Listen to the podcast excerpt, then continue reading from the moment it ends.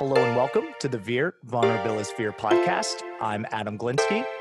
I'm Albert Imperato. Where we help men communicate and build empathy. All right, Albert, here we go again. It's a lovely Saturday afternoon and we're down in a heat wave. The West Coast is, is doing all right, but just wanted to check in with you, man, and, and see how things are going. How's uh how's the last uh, week been for you, man? It was it was really uh, an eventful week. Uh, last weekend was my birthday. Did we talk yeah. since my birthday? We did. We did have a birthday episode for you. We did. Okay. Oh yeah. All right. That's true. That, so yeah, the birthday glutton strikes back. That was a wonderful surprise. That was incredible. And then the week, uh, the week was was busy and productive and good. And and uh, yesterday, um, as as um, everybody knows who watches the news or follows uh, this story of important people in our country, we lost a, a great American, John Lewis, mm-hmm. representative, congressman from Georgia, uh, one of the truly legendary civil rights figures in our country. And um, I, I know our guest today mentioned it actually when we were doing our little intro, and we'll probably talk a little bit later. But I did have a little uh, a little story that uh, was fresh in my brain this morning because I was watching the the tributes on television, and just hearing his voice when they would cut to him speaking um, was just making me cry. I mean, there was no other way to put it. And one of the reasons is that about six or seven, maybe a little bit longer years ago, one of my clients that I work with um, got a honorary award of some sort at uh, NYU in New York, New York University, and one of the uh, uh fellow honorees that day was John Lewis.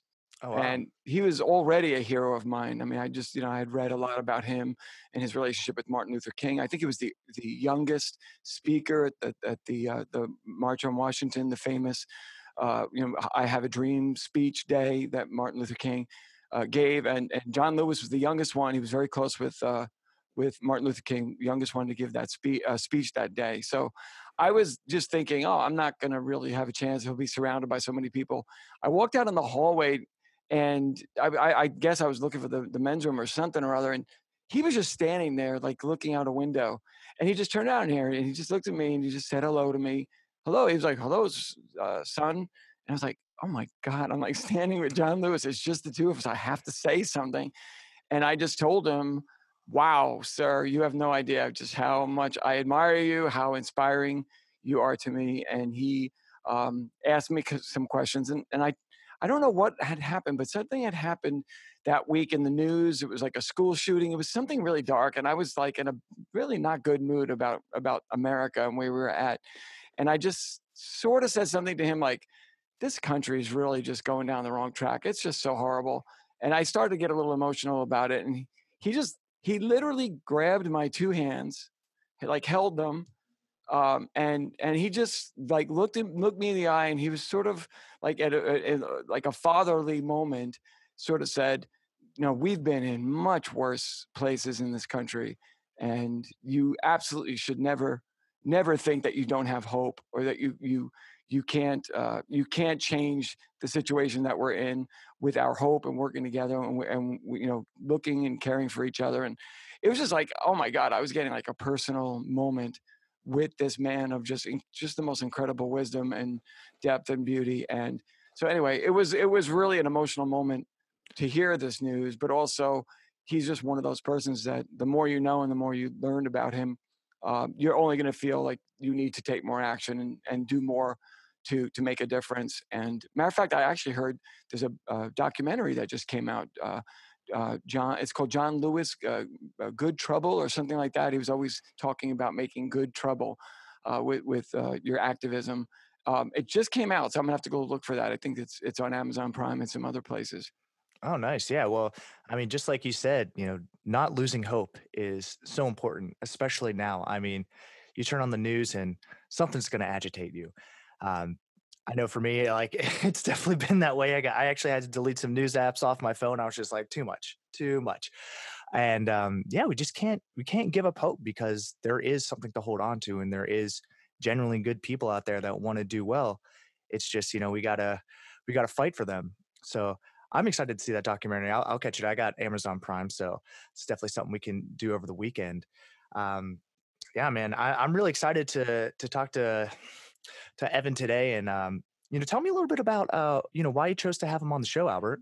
Yes, uh, Evan uh, Blanchin, you'll hear his full name, is hmm um, people know who follow the the Instagram denim uh, scene a bit know him as Shades of Indigo, and I followed him actually pretty early on. He just someone who uh, always has the coolest clothes, and uh, as we'll learn, he's from the Seattle area, so he gets a chance to wear like rugged, warm clothes like most of the year. So that's that's very much to his advantage. But um, anyway, we've had a couple of back and forths on uh, DMs uh, talking about music, but I, I can't say we did that much uh, that much uh, chatting.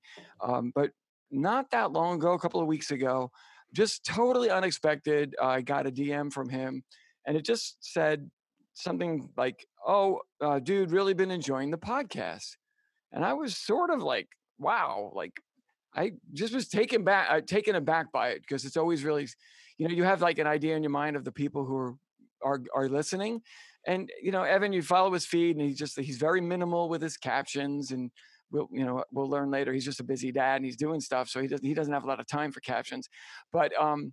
I just kind of was so touched that he he took that moment to reach out and we started to talk and uh, I just said, you know, you got, any good stories for us? And he said, well, I, I might have a couple. So that was basically it. I said, yeah, you should, you should definitely do it because at least one of the stories that, that he mentioned was something I knew would, would be something that you'd uh, want to talk about, Adam, and that you've, you have talked about. So Yeah, I just thought it would, it would be an opportunity also to bring you guys together. definitely. Well, um, let's read the uh, official intro and get him on here. Evan is a husband, father, cyclist, clothing collector, and beer and scotch aficionado. He works as the controller for a property management company in Seattle. He was born and raised in Washington and attended Washington State University, where he ran track and cross country for the Cougs. Evan is admittedly obsessed with exercise and traded in his running shoes a few years ago and became a competitive cyclist for the Audi cycling team. And the little spare time that he has not spent riding a bike, he enjoys listening to music, relaxing with the family at his home. Evan, it's a pleasure having you on the show. Thanks for coming on today. Thanks, guys. I'm excited to be here, talk to you about some vulnerable things. Yeah. hey, that's what the show's all about, man. So, you know, um, I definitely know being a busy dad and you know trying to sneak everything in. Uh, we're we're both doing this while our kids are taking a nap, so we coordinated that. yeah, yeah, those two hours in the middle of the day are like the greatest blessing of my life almost every Yep. day. Just the ultimate recharge. Yeah, that's usually when I start hitting the chores. And I'm like, okay, I got to do this, and like I have like this little bit to do it. Give the wife some time off. I'm like, all right, let's go, let's go, let's go. Totally. Yeah, that's my that's usually my bike time. I oh, get right a on. couple hours in on the bike and get off and back to, you know, dad work. Yeah.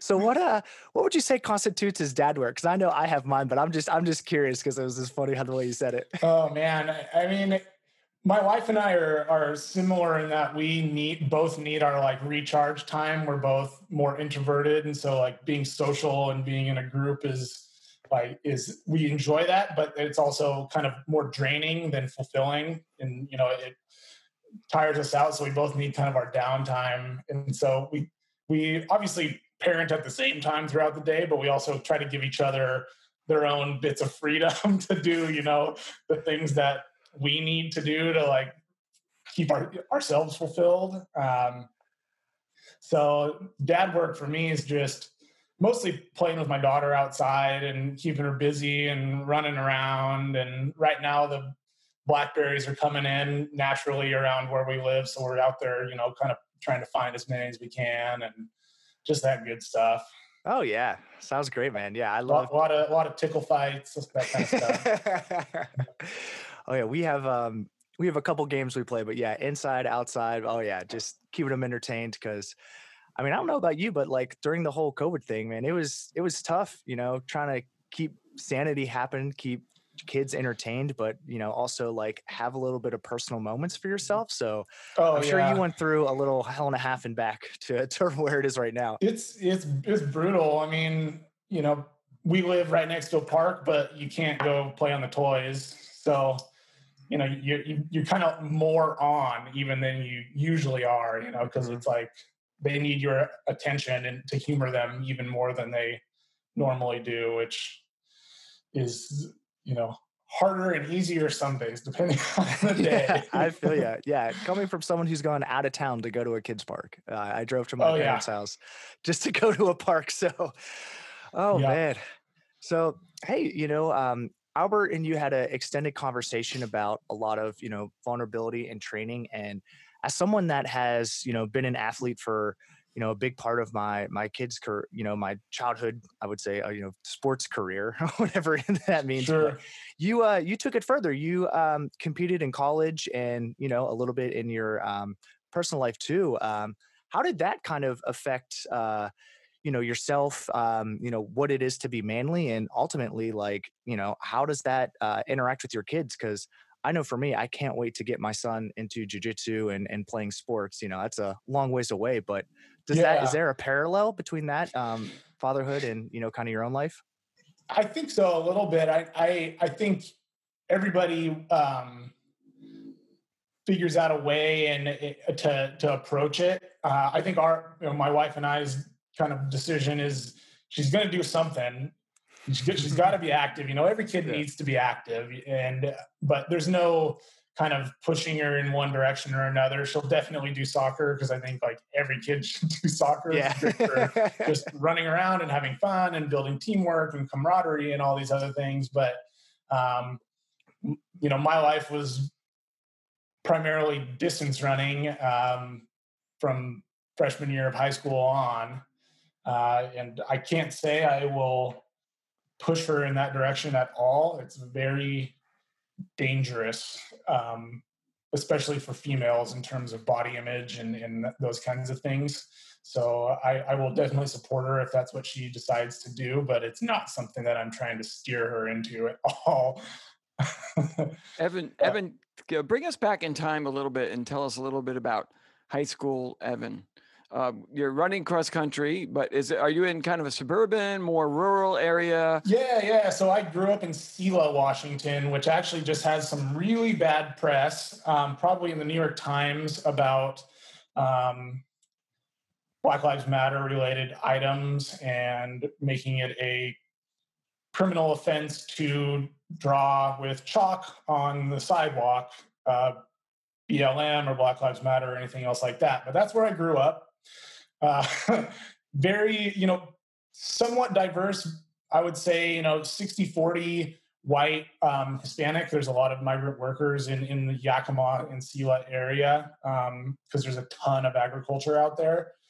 Uh, it's the apple capital of the world. Um, so I grew up in Selah, which is a pretty small town. I, to be honest, don't know the population, maybe 35, 40,000 people. So not huge. Um, and I had kind of a one track mind. You know, as soon as I got into high school, it was all about sports and wanting to, you know, compete in college. And I'd always been a competitive, you know, person and athlete, if you will. Uh, so Where did that come from? Were, you like in a family of uh, boys or just amongst your friends? Was it a That- yeah, I parental mean, my- thing? Just I, I have a younger brother. Um, my parents, who you know, are, are still together. Both of them were, you know, athletic, not on a collegiate level, but were, you know, very active individuals that still exercise to this day. You know, pretty much daily.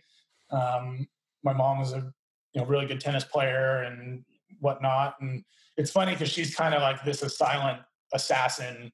She's the most laid back person you'll ever see, but she's super competitive.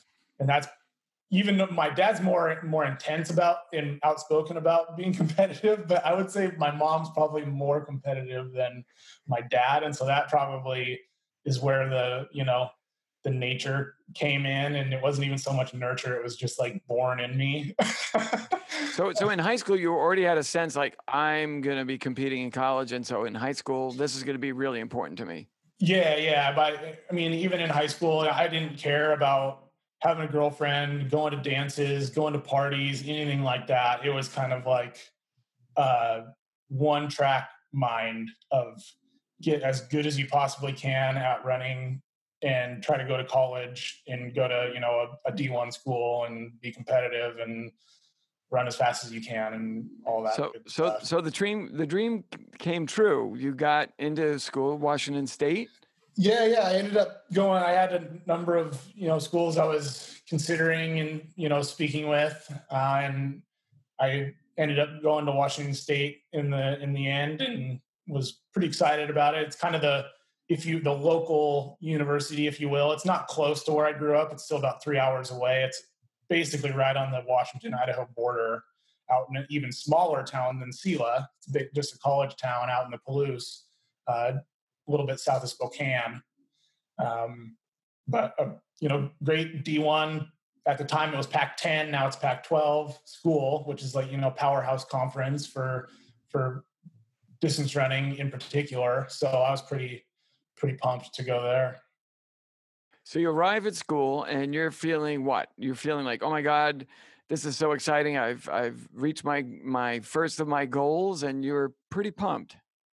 Yeah, I mean you're you're you're nervous, of course. You're you went from being the kind of the big dog on the totem pole and at the top of the totem pole to being the, the freshman that's at the bottom. And you know, that's it's part of the stress of being a college athlete is, you know, everybody that's on the team was the best where they went to school, maybe even the best in the region or their district or even the state, in some cases, the nation. Um, so that in itself can be really uh, mentally draining on on in particular underclassmen because of how much pressure they have on themselves, how much pressure maybe their you know parents have on them, anything. But um, it's uh, it, it it's a stressful situation to a certain degree, but you're also really excited and you're really you know pumped to compete and be on a really good team and and just run fast uh, there's a lot of perks to being an athlete. You know, it's a different lifestyle than the, the average college student lives. Um, so there's, you know, there are definitely some rewards and benefits of, of being a, an athlete and a student. So, so you, did time. you still feel in sort of a one track mind mode where you felt like athletic performance was very much your, your focus? Oh, totally. I mean, I, I chose to go the business route, but as any or I should say, as most 18 year olds, um, I probably didn't really know what I wanted to do yet. And I, you know, in reality, didn't have any business being in school for academic purposes because I really didn't know why I was there. You know, I, I knew get a business degree because that'll get you a good job. Um, and it's kind of a, it's, you know, it's a, it's a fail proof degree. And so that's what I went with. Uh, but I was really there for, for running. So it sounds it sounds like oh my god you're you're on track, but but you know no pun intended. But when we talked the other day, you said that you you got into a very strange cycle um, where your your health began to be impacted. So take us back to when you first started to to experience something that was that was not that was alarming actually. Yeah, I mean, I think that mindset that I have or had was um, not uh, a very evenly weighted mindset to have. The, the, all the value that I was putting um, on myself and on my kind of being and my daily goals and whatnot was all running. And how good can you be at this thing? And more so than any pressure that any you know team or coach or anything like that was putting on me, it was you know pressure on myself to be this good, however good that was, um, and be as fast as I can. And you know, when when things don't go your way, as a lot of people in in college athletics uh, can attest, um, you can get start spiraling, you know, into you know, into a bad place. And I ended up getting an injury. I had a pretty bad Achilles uh, partial tear in my Achilles from track um, and that kind of put me in a in a bit of a rut. And you know, when you're what year was this? Putting, this freshman year still? I, no, no, I was I was a I redshirted, so I went to school. I was in college for five years because I redshirted. Um, I was a junior, so I still had a, a year after that to to compete. But this is my junior year. Um, and I was going into my red shirt because I had been running well enough that my our coaches just kept on pulling my red shirt. so I'd go on the season and it'd be planned to like red shirt me that year. And then uh, for anyone that's not aware, a red shirt is basically you're on the team, but you don't compete with the team and it gives you an extra year of eligibility. So I was redshirting the idea that your fifth year is going to be stronger than an earlier year because you've developed more, obviously. Um, so I kept on running well, and so I get my red shirt pulled, and I go, okay, you know, next season we'll redshirt you. Finally, coming into my junior year of cross country, the coach is like, "Yep, yeah, no matter what, we're redshirting you." And on top of that, I kind of had an injury anyway, so it was good timing. But with that, I didn't have any like way to continue to like put value into what I was doing. You know, I didn't have any races coming up. I got hurt. I just started kind of spiraling into a bit of depression, um, and eventually was totally depressed and was um, just in a really bad, bad place. Uh, it I can only speak my, for myself. I was never suicidal or anything like that, but I, I, I think I told you, Albert, the, the way I ended up feeling was you just have this mindset of like, man, this must be what it feels like to die. Like I must be dying. Yeah, it sounds. Oh, sorry. I was just saying, it sounds like you know the the hope is lost. Kind of throwing it back to the the beginning of the of the show here is just, you know, at that point, was there like what kind of like forward thinking was there was it you know just live for today or was it live for next season or live for the next race like what was that was the thing on? is that i you know i didn't care at that point when you're that depressed you just don't care about anything and so my mindset was you know what the only thing that i have is running and i like to do it and so i'm just going to go out and i'm going to run hard every single day and if anyone knows how you're not supposed to train. It's that you can't yeah. go all out every day because eventually your body's going to give out on you, and that's what happened. Is I this is after. No, but you had, had your injury had healed at that point. yeah, yeah. I was okay. I was feeling pretty good. It, it, kind of would ebb and flow, and at this point, like I had taken enough like easy time off, and you know I was in the training room for hours a day getting it worked on, and so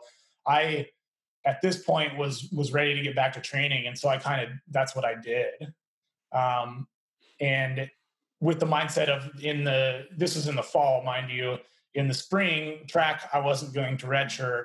I was going to compete in track, so I kind of had this mindset of like, all right, I'm going to um, be in super good shape and just crush outdoor track season. But at the same time, I was so depressed that I just and was like kind of in an angry state of mind, and so I just ran hard every day. And that was kind of my release. And it was kind of the only thing keeping me fully together too, because you know, you get those endorphins and you get that, you know, the runner's high was a thing. And I was getting it every day, like to the max, because I was hammering every day.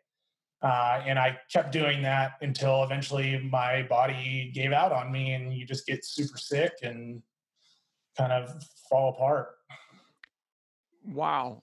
Um, so, so you were not really talking to anybody at all at that point about where your mind was at and, and being no, so depressed no, and hurting that's, so badly. And that's what's uh, that's what's tough is you know it's uh it's a tricky situation because you know the, the coaches look at you and you and I can I can kind of play it off and be like, yeah, you know, I'm fine. I, I was always kind of more quiet and just business like, you know. It's kind of been my mindset since high school. It's just like I'm just going to get the job done, you know and uh, I was I was running really well. I was running super fast, and so I was like, you know, don't bother him. He's doing awesome. Like, let's not rock the boat, you know. Um, and uh, of course, you, you, know, I was living in a house with a bunch of other guys on the team, and you know, it's just not something that twenty year old college kids really know how to even approach. It, it's more of a just like, oh, just leave him alone. You know, he's he's running well. Like he's fine. Just don't bother him, kind of thing. I mean, it's kind of like a classic setup of of you know we're just not going to com- communicate. You didn't feel like you could reach out. The coaches weren't thinking to ask you and or to pay. You know, it was kind of like don't right. touch it. Like let's not go there. They in a way kind of like we don't almost don't really want to know because it could mess up the great little uh, uh, place that we're in. Totally. And, you know, I didn't mention it to you the last time we spoke, but I mean, there was the, the star quarterback at Washington State a couple years ago. His last name is Hilinski, committed suicide. And that was coming off of a phenomenal football season for him. And, you know, it may be a little bit different situation than me because he had some early indications of CTE, which is the, you know, the brain issue. Um, but nonetheless, you would definitely have to wonder, you know, did anyone see it? Was it one of those things where it's like, man, this guy's on fire. Just don't, don't rock the boat, you know? Um, and you kind of wonder. Yeah. Um, it's kind of like we all know there's like a wall up there, but we're not talking about it. It's, you know, it's like, hey, let's, let's, uh, you know, are we just all kind of like, you know, eyes shifting around the room, like back and forth, like, hey, are we all just not talking about it? No one says anything. Exactly. Okay, we're not talking about it. Um, exactly. Um, and man, this that just like when you were saying that just took me back to like different moments in my life where that totally happened with like my friends and like you know different sleepovers we had. We're just like, okay, well, status quo, keep the status quo. Everything's everything's on the outside fine, but yeah. it's for sure not on the inside. Um, right. Well, I'm I'm not an expert. I don't know how much you, you guys have read it. I don't know if this aspect of sports uh, psychology is becoming a little bit more prevalent and we're and and there's a little bit more attention in the training mm-hmm. of, of young athletes to their psychological health uh, and if they're not that should be a direction that that they should go but i want to just go back a little bit you, uh, to when you said your body broke down i i when you when you first told me about it i was kind of fascinated by the symptoms that came along with with your body breaking down. What did what did it feel like to have your body be ex- kind of exhausted? Is that where you were? It's like it's yeah, it's kind of like a chronic fatigue. Um, and mind you, you're you're in the 0.1 percent of the world's population in terms of like physical fitness. You know, you're you're such a physically fit individual that your body can handle so much and you can take so much of a pounding that to get to that point is an unbelievable amount of mental and physical stress and ultimately it is it's just you're just tired. And then you get physically sick like like the flu or you know a little bug that normally you'd be able to easily fight off because your immune system is so strong just totally paralyzes you. Um, and that's what happened. I got super sick and had got like really bad flu, um, and just obviously couldn't train, couldn't run. Um, would go to class, but was you know couldn't keep my eyes open barely, uh, and just was not in a good place. Wow, did I remember you saying something about actually taking time off and going home? Was that at that at that time, or was that when earlier? Yeah, I mean, I didn't uh, I didn't go home, but I did definitely take some time off. I took a few weeks off. You know, once I got really sick, and you know, there's no really going around that one. It's it's obvious that this person's you know physically ill, and so they need to not run because when you're in that deep of a hole, the worst thing you can do is continue to do any sort of physical activity and continue to bury yourself, basically. So I took multiple weeks off, and then really slowly started coming back, which uh, at the time I was running probably 90 miles a week. And so I, you know, was maybe running 25 or 30 miles a week, which is, you know, when you're at that level, 25 or 30 is like you didn't, you're not doing anything. So, so uh, did you already begin to have a perspective on your identity a little bit at that point and saying, "Hey, uh, begin to under, get an understanding out of this of of how the the men the mental aspect of what you were feeling was." I'm just curious, like when you're looking at it, when you were looking at it as you were emerging from it, did you have an awareness of the part that that you played that that you know I, am just curious like what yeah. you thought of yourself at that moment realizing my yeah i mean it, when it was happening i was still mentally just in such a bad place that i was just even more upset that it was happening and i like just was angry that i got sick and I knew that I shouldn't be running hard every day, but at the same time, I didn't care. So I was in this kind of vicious cycle of knowing I'm not doing what's right, but also um, kind of just needing to get this release every day. And I told Albert, and I'm not sure if it's a fair assessment to make, but it's kind of the, the only thing I can think of is the running every day in the the mindset that I had was maybe kind of like someone that uh, cuts that cuts themselves to get a release. That's kind of the way I felt about running and running hard was I wanted to like put myself through a bit of pain in order to get some sort of release and maybe get a little bit further out of the hole than I was for one moment of the day. Because I knew as soon as I went home and went down to my downstairs room and listened to those my same music on repeat, I was just going to go back down into the hole that I was in the pre- previous day. Wow, that's uh, really incredible, uh, incredible dynamic working there. It's like it, it's a very lonely moment you're describing. I'm feeling very lonely thinking of you I mean, you're already doing distance running, which is a very lonely sport, yeah. right? yeah, I mean, it it was a weird, you know, thing to look back on it you know, after the fact. I was in a house of like six guys that were all on a team. We had tons of common ground, great camaraderie, and I totally isolated myself. Out of, you know, no fault but my own. Um, and I felt totally alone. I would just you know winters in pullman are super cold like negative some days down to zero. And i would just get up and go for walks outside at 10 o'clock at night by myself for no reason. Just just like it, just aimless living if you will. I'm just sorry that adam and i weren't at the same school because we would have come over and said dude what's going on with you? You yeah, okay? I know it and i, you know, I think it's something that's more prevalent than people realize you know it, I wasn't some famous athlete or anything, but a lot of people kind of look at the the athletes at a school as like the the the people that got it together, if you will, and that's not the case at all. We're we're no different than anyone else. Um, uh, Michael Phelps is a perfect example. That's you know he has battled some severe depression and he's got more gold medals than anyone in the world. Yeah, I saw him on TV talking about the therapy being such a big help in his life. And I th- actually thought of of our story, you know, the story you and I have been talking about. So I'm glad you mentioned Michael Phelps.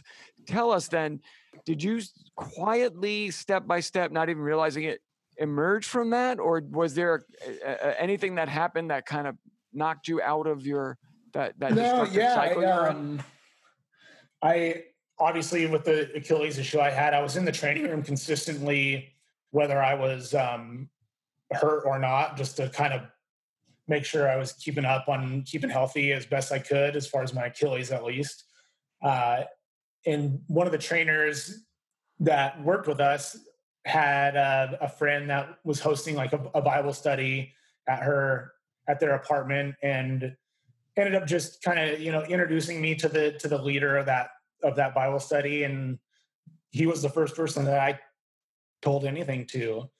Um, and that was it that just that one person talking to one person completely flips the switch at least for me you know and you just i remember the first time i talked to him about it like we're just in this coffee shop on campus and i'm just bawling my eyes out you know Holy. like just you know six months of all of this pent up depression and stress and anxiety just coming out in front of everyone in the coffee shop. It was pretty wild. yeah, I was going to say, like, what did it feel like to just release that, just to like let go all of that pain? Was it kind of like um, all in um one shot, or was it more like a gradual thing?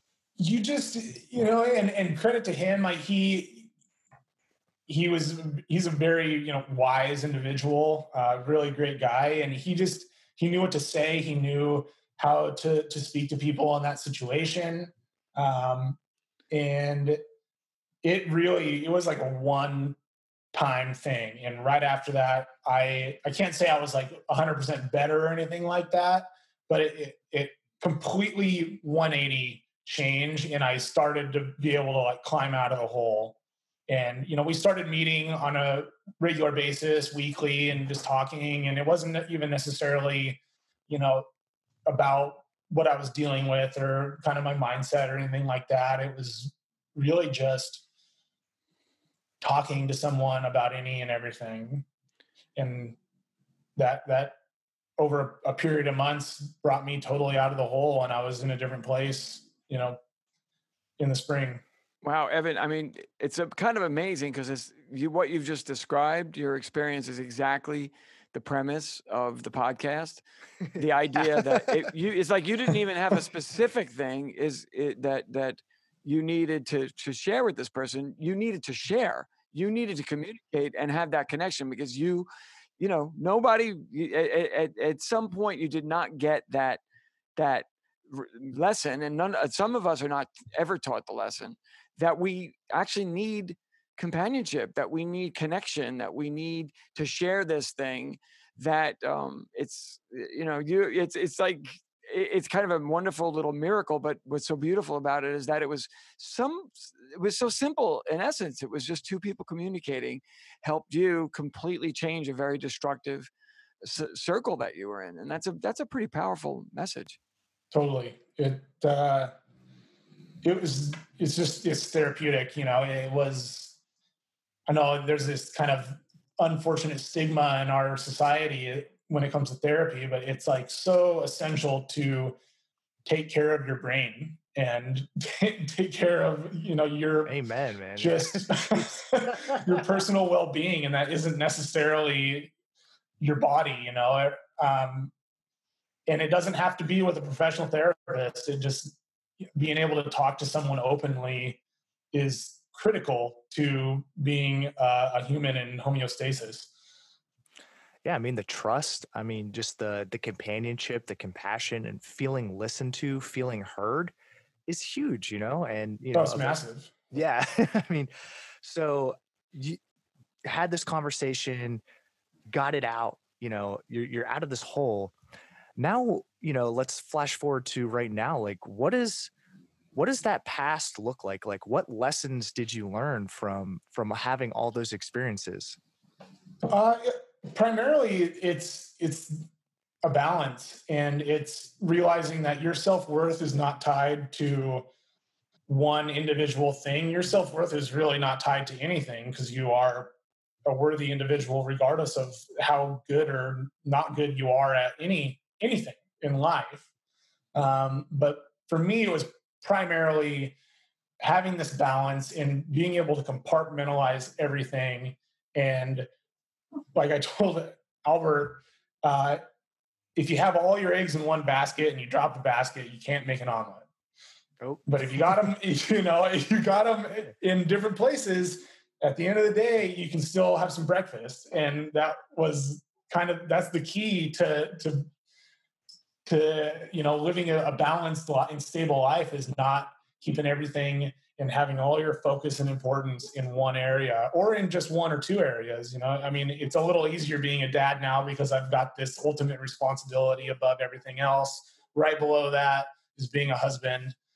So i've got a, a, a fuller plate and more baskets to put my eggs in but nonetheless i mean it, having that balance uh, is is critical in different ways now than than it was then obviously but you still have to have your own self-care regardless of you know you're no good to your your your child or your spouse if you haven't taken care of yourself. Well something tells me you're going to be able to give uh, athletes that you might be training down the road some really great advice about balance. I mean however we get that balance um, I, that's just absolutely critical. And and i think if you take it out to the macro level it's know in our society right now there's a great feeling i think of insolvable problems that we have uh, extreme political uh, uh, th- thinking and no one uh, communicates there's no compromise.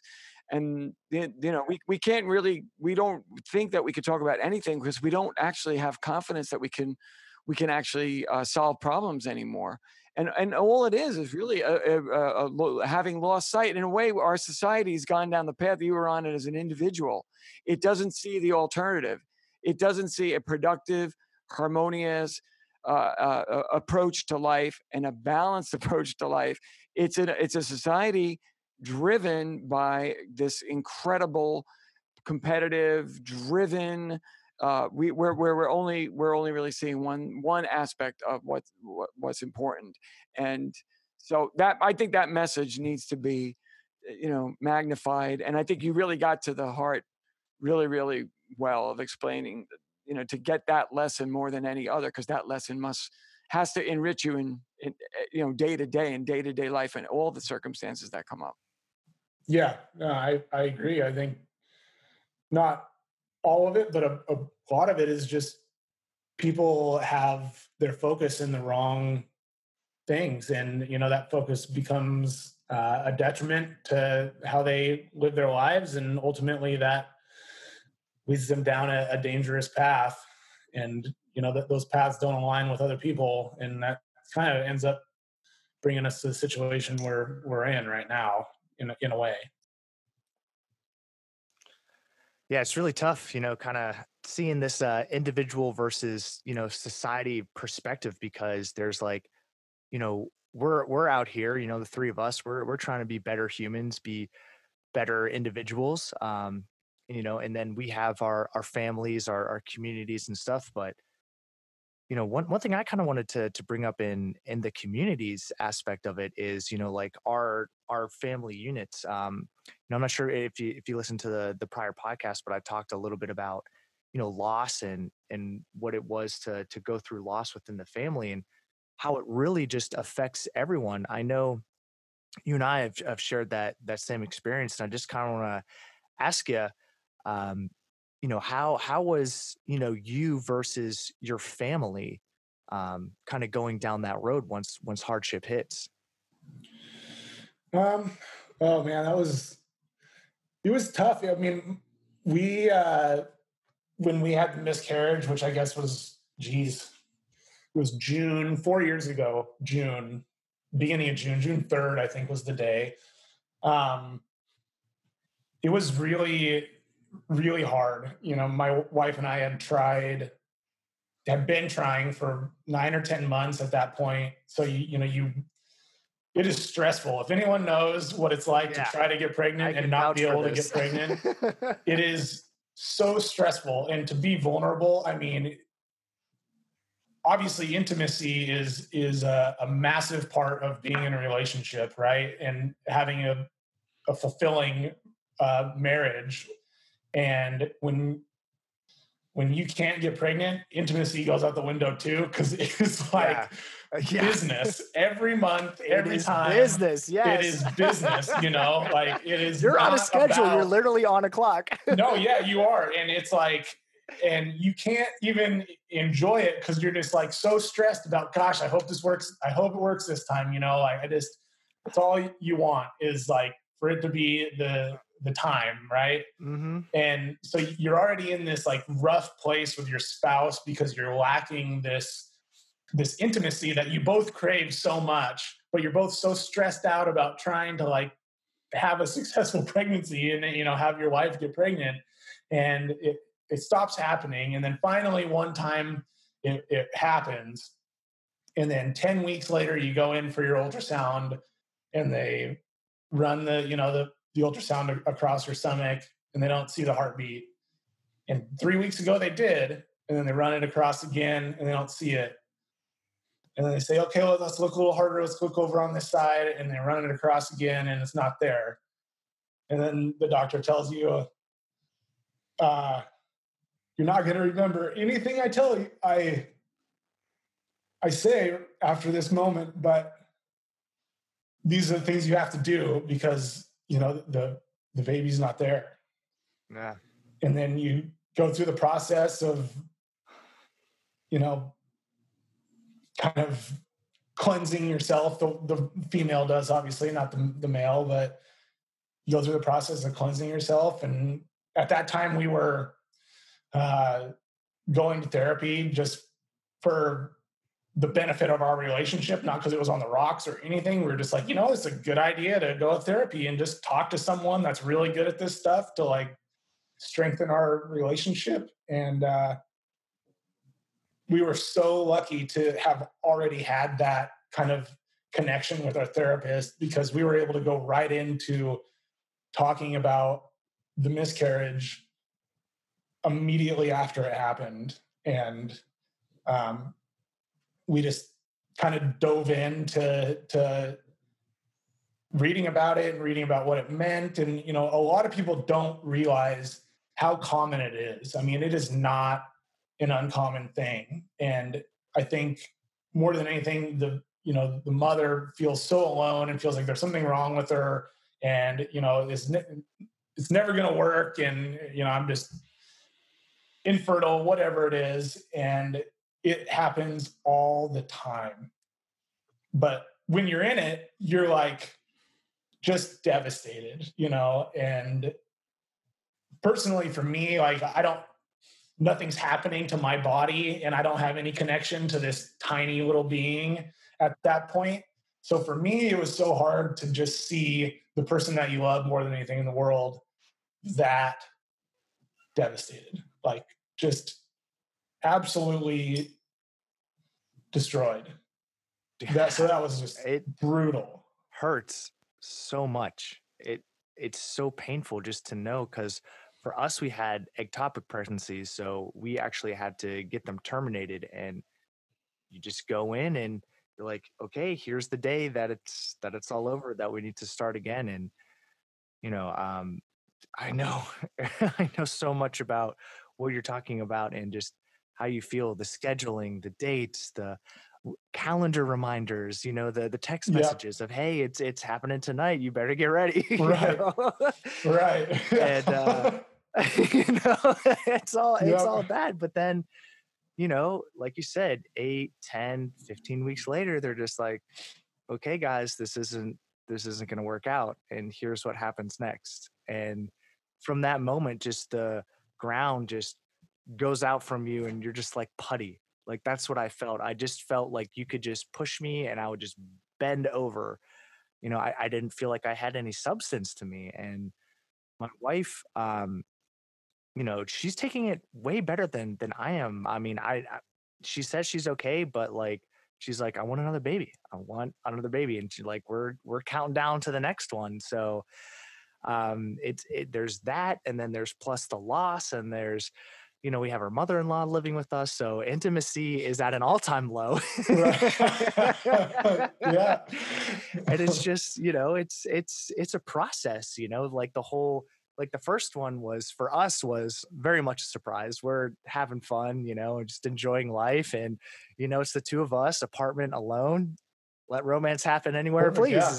Now it's like, you know, a calculated scientific like experiment and it really changes the the second time around and and that definitely plays with your plays with your head and you know i i know if i didn't have the therapy i had i would be in in a much much different place um i went to i've been going to the same therapist since i, I found out my wife was pregnant because that was just like okay the biggest curveball ever been thrown um, Yeah, yeah. you know so yeah and then since then you know we've we've really developed a, a good relationship and you know um you know, we we had two miscarriages this year, and it was is really really hard. And you know, sex sex isn't the same right now. It's just not. Um, Yeah, no. it, you know, it's like we talk about it. We're like, okay, like she's already got the date circled in August's Right, calendar. yeah. You know, yeah. but it's like okay, like you know, this is this is different. We have to kind of swallow a little bit emotion and you know for for that so that's what I kind of want to ask you is like, what, you know, was that before your, your first child or a- afterwards, first and foremost? Before, so we Yeah. we only, we have one child, um, Mhm. and that was the first time she got pregnant. She miscarried. Um, it was about nine or ten months after we started trying. So obviously we had the talk. About a Mhm. year later, we had our year of fun and let's go to Mhm. Europe and have an awesome time. And then it was time to like try to start having a kid. And then nine or ten months later, um, we still hadn't been successful yet. And so we actually had some medical intervention and not full IVF or anything like that, but uh, IUI, which is it's a little bit less. There's some hormones involved to like Mhm. bump up some levels to make it more likely and whatnot. Um, and the first time it stuck, and we were just like thrilled, you know. And then you, when when you have a little bit of intervention, there they they pay closer attention, so you have a few extra, uh, you know, visits, and uh, so we found out, you know, when we saw the heartbeat at like eight weeks, and then by ten weeks, um, it, it had miscarried, and then you know you go in and have kind of the, the cleanse, if you will. But my wife, I mean, she's so determined, she's such a determined individual that, like, I mean, it was like the day that she went in to, you know, kind of have the cleanse, if you will. She was already setting her sights on, okay, when is the next time I can get pregnant? And that was what happened. The next time we went back, did intervention, she got pregnant again, and we have a three-year-old now. Yeah. I mean, it just that kind of that like, what's I don't want to dwell on this any longer than I possibly have to because it's so terrible. I just want to get back to business. Yeah. How did that make you feel? Because for me, I know I've had a couple times with my wife where I was like, hey, like, let's pump the brakes a little bit. Like, I kind of feel like a sperm donor here. Like, I, you know, like, let's let's talk about things here. Like, I like I haven't fully processed this. Did you have that conversation with her or anything like that? Or You know, I I kind of took the the role of like when you're ready, I'm I'm on board. Like this is so about it's it's about us, but it's really about like when you're ready to get back into it. And she's the one that's got to take get the shots and get the hormones and whatnot like that. And you know, and it, that on top of just the stress of not getting pregnant, you have all this other stress of like having to wake up at 10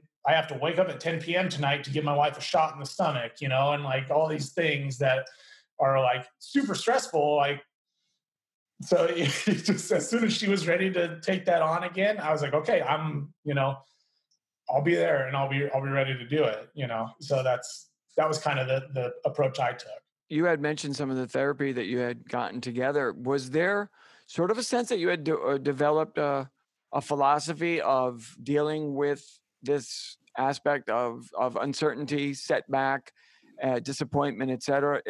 What what powered her being so confident to just get going again? Is that something sort of more deeply in her character? You said she's very determined and very. Yeah, she's she's relentless.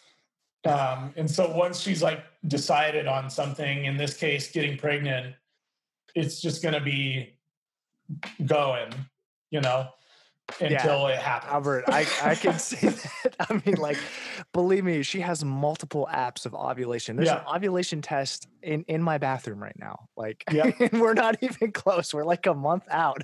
yeah, it's it's true. They're like, I don't know what it is, but the the the switch is on, and like that's that's the mission. That is the So- mission at hand. you must have just felt just i mean the, uh, the exhilaration you must have felt with the child being born just it must it was it, it just must have been over the moon after oh, it's a it's a something else. It's wild. Like that is unbelievable. I mean, she had a long, she had like 36 hour labor.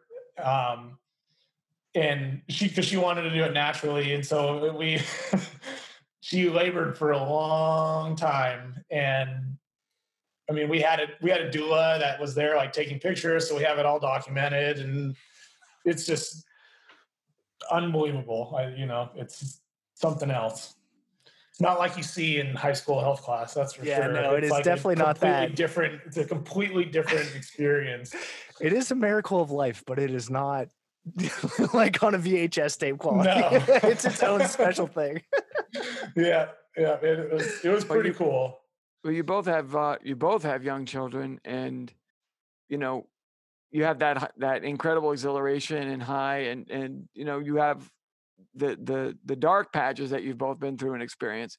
And now you know collectively we've been going through such a challenge um, with with the isolation of of you know this this virus uh, et cetera you know no matter where you're at no matter what kinds of challenges you have family not family children not children everybody's dealing with so many so many challenges uh, right now, and and uh, I'm just wondering, you were you're right there in Seattle, ground zero.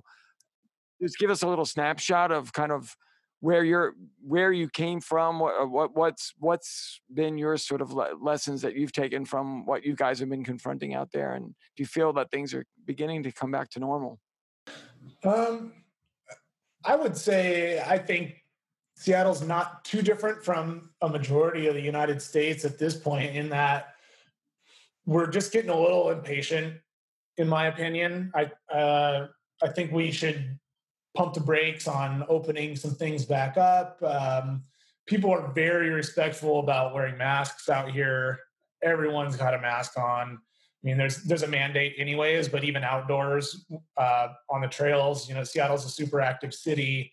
Um, a majority of people are wearing masks, and if they're not, they're definitely keeping their distance and being respectful of other people.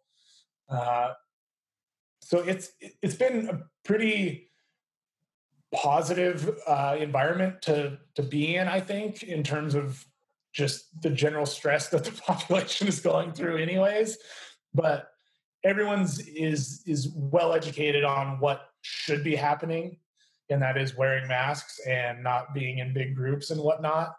Uh, and so it's been less of a challenge, actually. I think for a, being a parent because we don't go out that often you know? We have a kid. We don't we're not we're not missing the restaurant life and going to cocktail bars and all that stuff that we used to uh-huh. love to do before we had a kid but you know my wife just told me today um, she's like man i just really need a date night. Like and we you know and that's one of the things that like we we love our our date nights and our daycare used to do at least one a month. They would take the kids from like 6 to 10 p.m. and the parents got a date night. And we haven't had a date night in, uh, you know, six or seven months.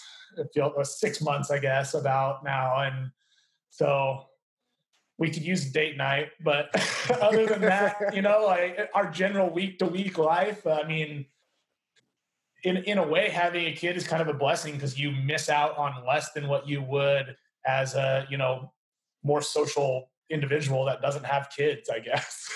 wow, that's a really that's a really good perspective, actually. Yeah, it's a little. I mean, I'm trying to be as positive as I can for the you know shitty situation we're in. and then on top of that, I mean, Seattle's also been a center for a lot of the racial uh, a lot of protests and and and I'm just wondering in your in your immediate neighborhood was there a, a, a feeling of this is very real and you're feeling the Yeah, I mean, I think it's been awesome. My my wife's gone to one of the marches. She's a nurse practitioner, so there was an all provider march in Seattle that was pretty big. I mean, probably seven to eight thousand people at least. Um, and she went to that. Everybody wearing masks, obviously. Um, but it, it's been interesting and it's it's a long time coming and it's something that unfortunately is happening now. I mean it should have happened centuries ago in reality but you know we're in a way maybe this covid thing has uh, given everyone a chance to step back and have a little bit more time to to address their attention to things that should be you know paid attention to. You know, everyone's not caught up in the rat race they usually are. Um, so there's been marches, you know, all over Seattle. There was one right down one of the main uh, streets right next to where we live. Um, I've had a chance to talk to some of my neighbors who are black about it and how they feel. And I mean, they they've been really positive about it. They've been super excited about what's going on. Um, I've kind of I have a few neighbors that are from different areas. One of them used to live in Chicago, one of them lives here. And so I've had a chance to talk to him about his experiences in the different cities and whatnot. And um, I feel really good about what he told me in terms of just how he's been treated in Seattle. But that doesn't mean that there's not a problem here, just like there is everywhere else. Uh, just because it's maybe a little bit better here than somewhere else doesn't mean it still isn't something that everyone needs to pay attention to.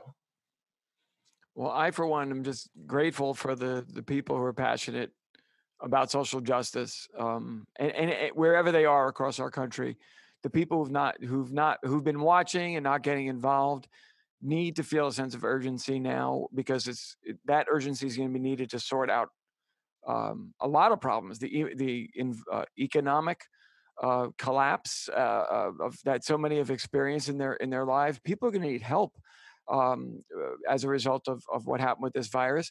And we have a very, very intense political system, uh, a political period coming up with the election. Um, environmentally, there are a lot of challenges. Like the challenges are are really, really large. And I think it kind of like brings us back to where we started with with John Lewis uh, and his words. Uh, you actually started talking about it before I was talking about it this this morning. I'm just curious uh, was he was he a, a, a, figure that you had followed in uh, in some form, or what what made you?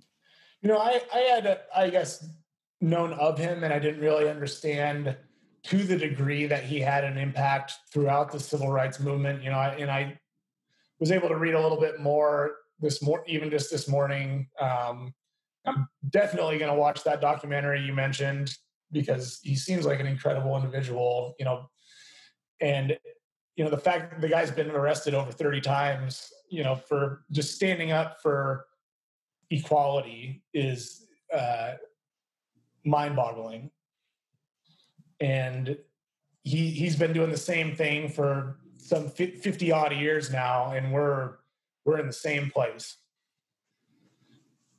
and that is just a massive scar on the face of this nation.